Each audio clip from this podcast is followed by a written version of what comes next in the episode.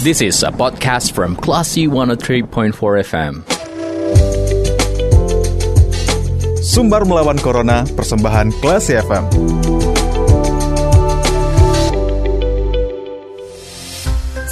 empat Classy FM, this is the actual radio. Classy People saat ini mencermati Sumbar melawan Corona, persembahan radio Classy FM. Dan saat ini kita sudah terhubung dengan koordinator Forum Pengurangan Resiko Bencana Sumbar, ada Bapak Khalid Syaifullah. Kita akan bahas bagaimana refleksi gempa 30 September pada kondisi pandemi saat ini. Kita sapa dulu, Assalamualaikum Pak Khalid. Waalaikumsalam warahmatullahi wabarakatuh. Selamat sore Bu. Selamat sore, Selamat sore Pak. Selamat sore, apa kabar Pak? Sehat ya? Alhamdulillah hari ini sehat dan baik-baik saja. Alhamdulillah.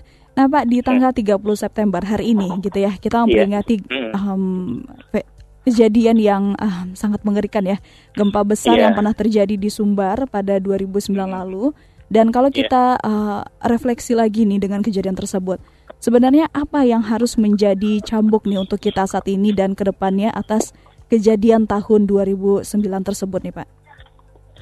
Ya, uh, kalau merefleksi dengan kejadian gempa 30 September 2009, hmm.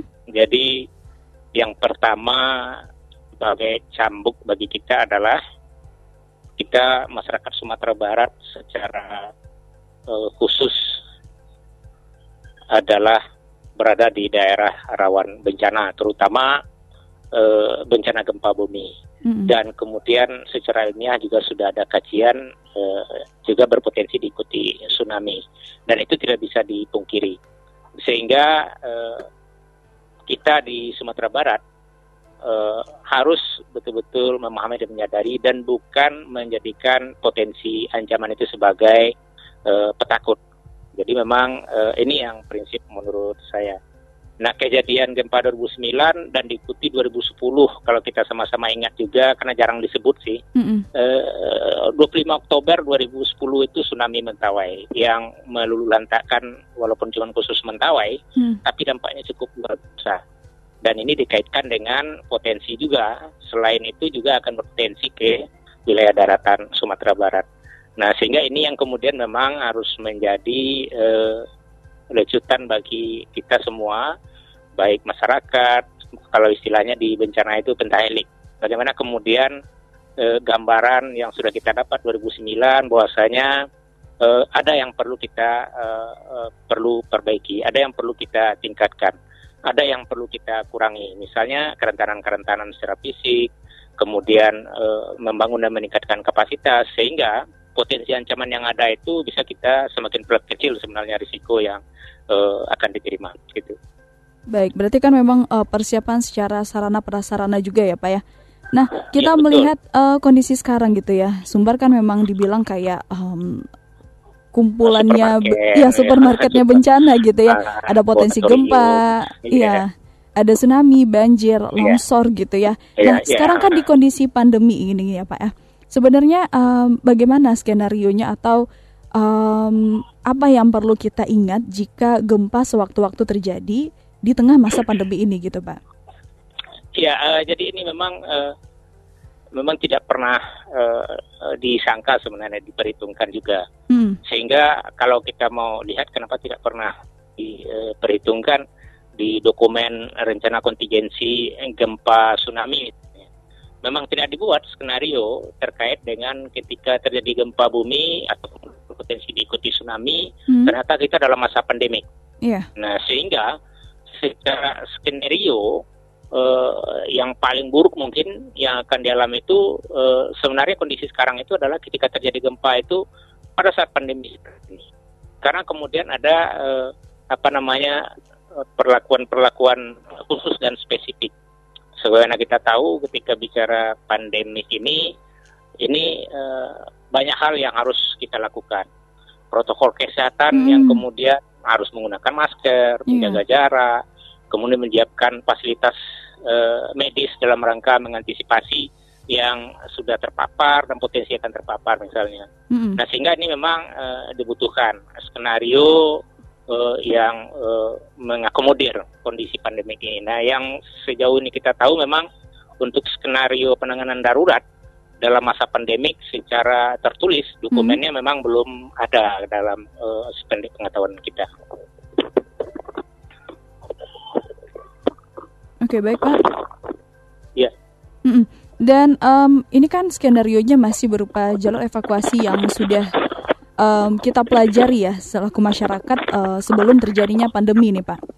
Iya. Nah di kondisi pandemi seperti sekarang kita kan tidak uh, menutup kemungkinan ya bisa jadi saja yeah. gempa ini terjadi di Sumbar mm -hmm. mengingat kondisi geografis dari Sumatera Barat gitu ya Pak ya. Yeah. Nah um, apakah ada bentuk uh, sosialisasi terbaru mengenai evakuasi jika terjadi uh, gempa atau tsunami ini Pak di masa pandemi ini mengingat kalau zaman dulu gitu ada nih kegiatan rutinnya di sekolah-sekolah gitu ya. Nah untuk saat ini bagaimana Pak penggantinya?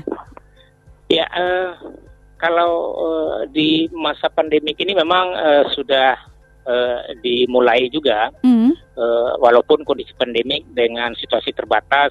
Uh, ada yang dengan uh, menggunakan sarana Zoom meeting, ada yang kemudian sudah luring tapi dengan pembatasan-pembatasan uh, mm. yang mengakomodir kondisi pandemik di mana dalam proses-proses uh, membangun kapasitas atau dalam bentuk pelatihan atau sosialisasi ketika terjadi gempa atau bencana lain hmm. termasuk ketika potensi tsunami itu uh, apa yang harus dipersiapkan secara individu kemudian secara komunitas gitu kan dan bagaimana kemudian peran uh, uh, para pihak misalnya KSB hmm. kemudian lembaga-lembaga non pemerintah lembaga pemerintah dalam rangka memastikan masyarakat yang berada di daerah rawan bencana bisa melakukan uh, proses penyelamatan, evakuasi, mengamankan diri, tapi tetap memperhatikan hmm. bagaimana kemudian uh, mereka tidak terpapar atau memaparkan kepada orang lain uh, apa namanya uh, kalau sekarang adalah pandemiknya COVID, bagaimana kemudian mereka tidak menjadi uh, memaparkan dan tidak terpapar. Nah ini yang penting. Kemudian kalau dulu misalnya tasibat itu Nah, yeah. di kesibat itu sekarang harus ditambah misalnya ada hand sanitizer, ada sabun untuk cuci tangan, sedia masker juga di dalam kasibat misalnya gitu kan. Mm -hmm. Sehingga ketika memang terjadi gempa bumi, apalagi kalau ada potensi uh, tsunami, nah, mereka sudah siap dengan uh, apa namanya uh, atribut atau peralatan yang uh, membuat mereka tetap bisa menjalankan prokes. Nah, cuman kemudian memang uh, perlu di backup itu kan dalam konteks individu. Nah, kita sampai hari ini dengan tidak masa pandemi saja misalnya eh, sarana fasilitas eh, ketika ada potensi tsunami tes kita masih dalam konteks secara fisik. Beberapa yang kemudian dibangun secara khusus. Tapi belum didesain dan eh, dipersiapkan bagaimana kemudian tes itu bisa dimanfaatkan untuk ketika terjadi gempa potensi tsunami di masa pandemik ini. Jadi uh, ini memang uh, menjadi PR yang perlu diperhatikan eh, uh, dan perlu kita uh, persiapkan ke depannya. Belum lagi bicara potensial tes yang juga hmm. belum ada kepastian bagaimana dimanfaatkannya, apalagi terkait dengan masa pandemi ini sebenarnya gitu. Baik, dan um, terkait hal ini apakah sudah ada sebelumnya Pak pembicaraan dari BNPB, terus juga BPBD, BMKG gitu ya terkait bagaimana menyikapi gempa di masa pandemi ini? Uh, kalau bicara terkait bagaimana menyikapi gempa bumi dan termasuk gempa bumi di uh, berpotensi tsunami di daerah-daerah yang memang uh, berada pada posisi potensi ancaman gempa bumi dan gempa bumi potensi tsunami ini, mm. uh, BNPB kemudian BPBD baik di provinsi maupun kabupaten kota sudah ada mm. proses komunikasi dan kemudian sosialisasi. Tapi kemudian kan proses itu juga harus di follow up uh, dengan tindakan tindakan-tindakan dan uh, kebijakan yang hmm. kemudian bisa memastikan uh, apa yang dikomunikasikan uh, itu bisa menjawab uh, konteks kemungkinan yang akan dialami oleh uh, masyarakat yang berada di daerah uh, rawan uh, bencana tersebut. Sehingga ketika memang betul-betul bencana itu terjadi di masa pandemi ini, uh, masyarakat dan semua pihak yang berada di rawan bencana itu bisa melakukan upaya-upaya penyelamatan, kemudian pertolongan, tapi tetap dengan kondisi bisa menerapkan uh, protokol kesehatan. Tetap bisa tahu di mana uh, fasilitas yang kemudian mereka bisa gunakan, tapi kemudian mereka juga bisa uh, saling mengamankan dan saling menjaga gitu. Baik. Dan sepandangan Bapak, apakah uh, warga Sumbar sudah siap dengan mitigasi kondisi tersebut di masa pandemi ini, Pak? Eh, kalau pertanyaannya apakah masyarakat Sumbar sudah siap dari apa yang sudah dilakukan? Karena memang sudah dilakukan upaya-upaya eh, termasuk menjawab dengan kondisi pandemik ini. Hmm. tapi apakah Sumbar sudah siap untuk menghadapi ketika mau betul-betul terjadi? Yeah. dari proses yang kita juga jalani dan kemudian amati belum. Baik. Nah kita belum siap untuk menghadapi situasi uh, ketika terjadi gempa bumi, apalagi diikuti potensi uh, tsunami. Uh-uh. Nah, karena kalau kita lihat dalam kondisi banjir ini saja kita masih keteteran atau spotnya kecil-kecil gitu kan. Oke, okay. belumnya ini dari sisi mananya nih Pak, sikap masyarakatnya atau uh, persiapan sarana prasarana uh, pendukungnya? Uh, dari sisi kapasitas uh, semua uh, stakeholder, karena hmm. kalau bicara kapasitas kan bicara kemampuan individu, kemampuan uh, kelompok kecil, apakah itu keluarga RW, hmm. kelurahan, bahkan sampai ke level provinsi. Itu kan bicara kemampuan, secara kapasitas. Bicara sarana prasarana pendukung juga, seperti saya bilang tadi. Hmm. Kita punya tes misalnya secara uh, fisik infrastruktur, tapi tes kita itu hanya bangunan begitu. Oke. Okay. Tidak ada kemudian uh, belum ada bagaimana kemudian bangunan ini bisa dimanfaatkan ketika terjadi gempa bumi hmm. berpotensi tsunami, orang melakukan evakuasi sementara ke situ, hmm. mekanismenya seperti apa? Benar-benar. Ketika Baik. ada orang yang terpapar pada sekitar wilayah tes itu, dia juga masuk ke tes itu. Bagaimana kita mengetahuinya? Nah, bagaimana hmm. kemudian memastikan mereka pada tempat yang kemudian tidak akan berpotensi uh, bisa memaparkan kepada uh, orang lain yang berada di tes tersebut. Itu salah satu misalnya. Nah, itu belum belum belum clear misalnya itu kan. Nah, bicara soal kapasitas tadi belum semua.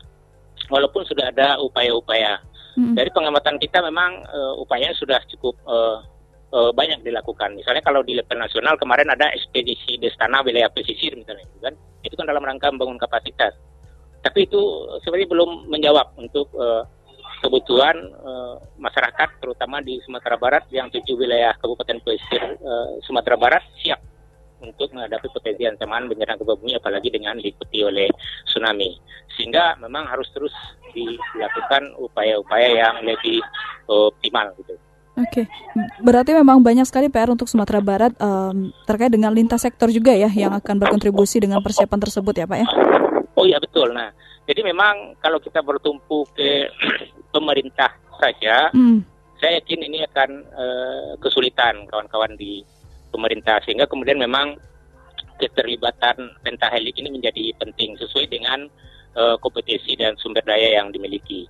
Sektor swasta dengan kompetensi dan sumber dayanya, kemudian uh, organisasi non pemerintah dan kemudian akademisi, kawan-kawan media. Nah, ini kemudian yang harus dikolaborasikan sehingga kemudian mempercepat proses bagaimana kemudian masyarakat di Sumatera Barat terutama yang berada di wilayah-wilayah rawan bencana apalagi di tujuh uh, kabupaten wilayah pesisir ini semakin siap dan siaga dalam uh, menghadapi potensi ancaman bencana yang ada di daerah mereka.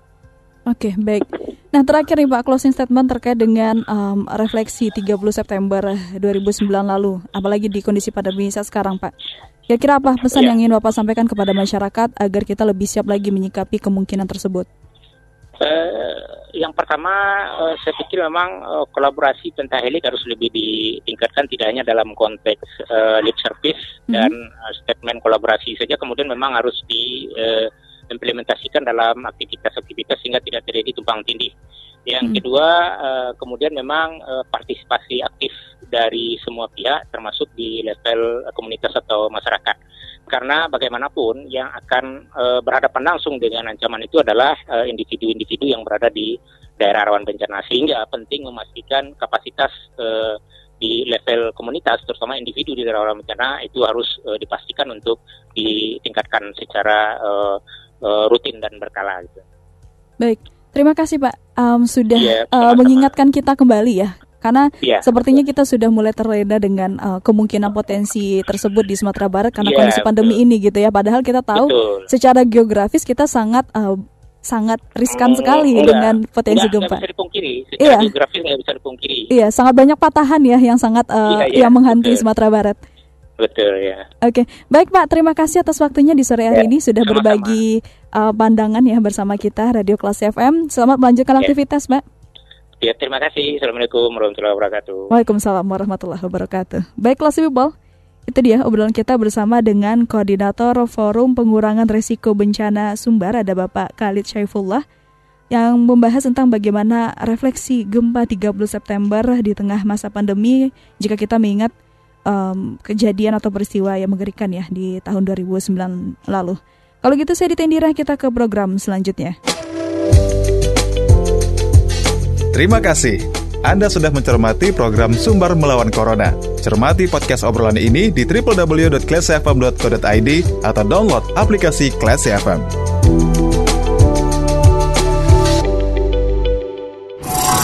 This is a podcast from Classy 103.4 FM.